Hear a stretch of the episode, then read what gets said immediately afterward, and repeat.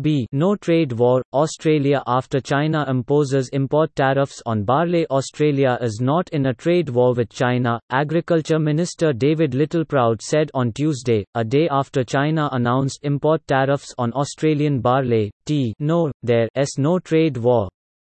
In fact, even today, I think you have seen that there is increased demand for iron ore out of China, the minister told a media briefing. Also read, World economy will struggle to bounce back from COVID-19 lockdowns, reports T. The reality is they have used a process, quite fairly, around a belief that we have not been fair in our trade. T. The minister had earlier said Australia would consider going to the World Trade Organization after China on Monday announced anti-dumping and anti-subsidy duty duties totaling 80.5% on Australian barley imports from May 19. Percent.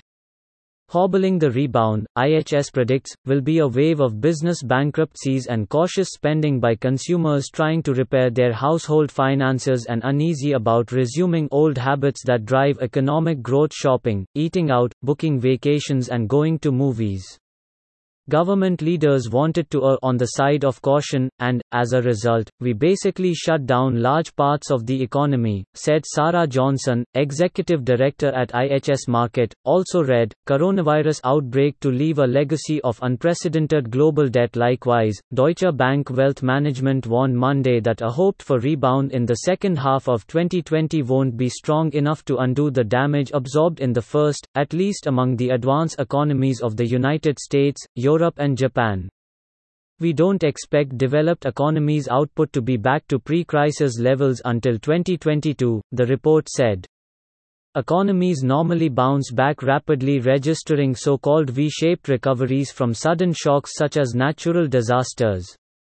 But Deutsche Bank notes that the virus is different, recovering from the pandemic won't require any of the growth stimulating rebuilding that follows earthquakes and typhoons. Many economists say any recovery is likely to be subdued until the virus has been tamed by a vaccine or effective treatments. I don't believe you can have a credible economic recovery or a V shaped recovery unless you have the pandemic really largely under control, said Jacob Kirkegaard, senior fellow at the Peterson Institute for International Economics.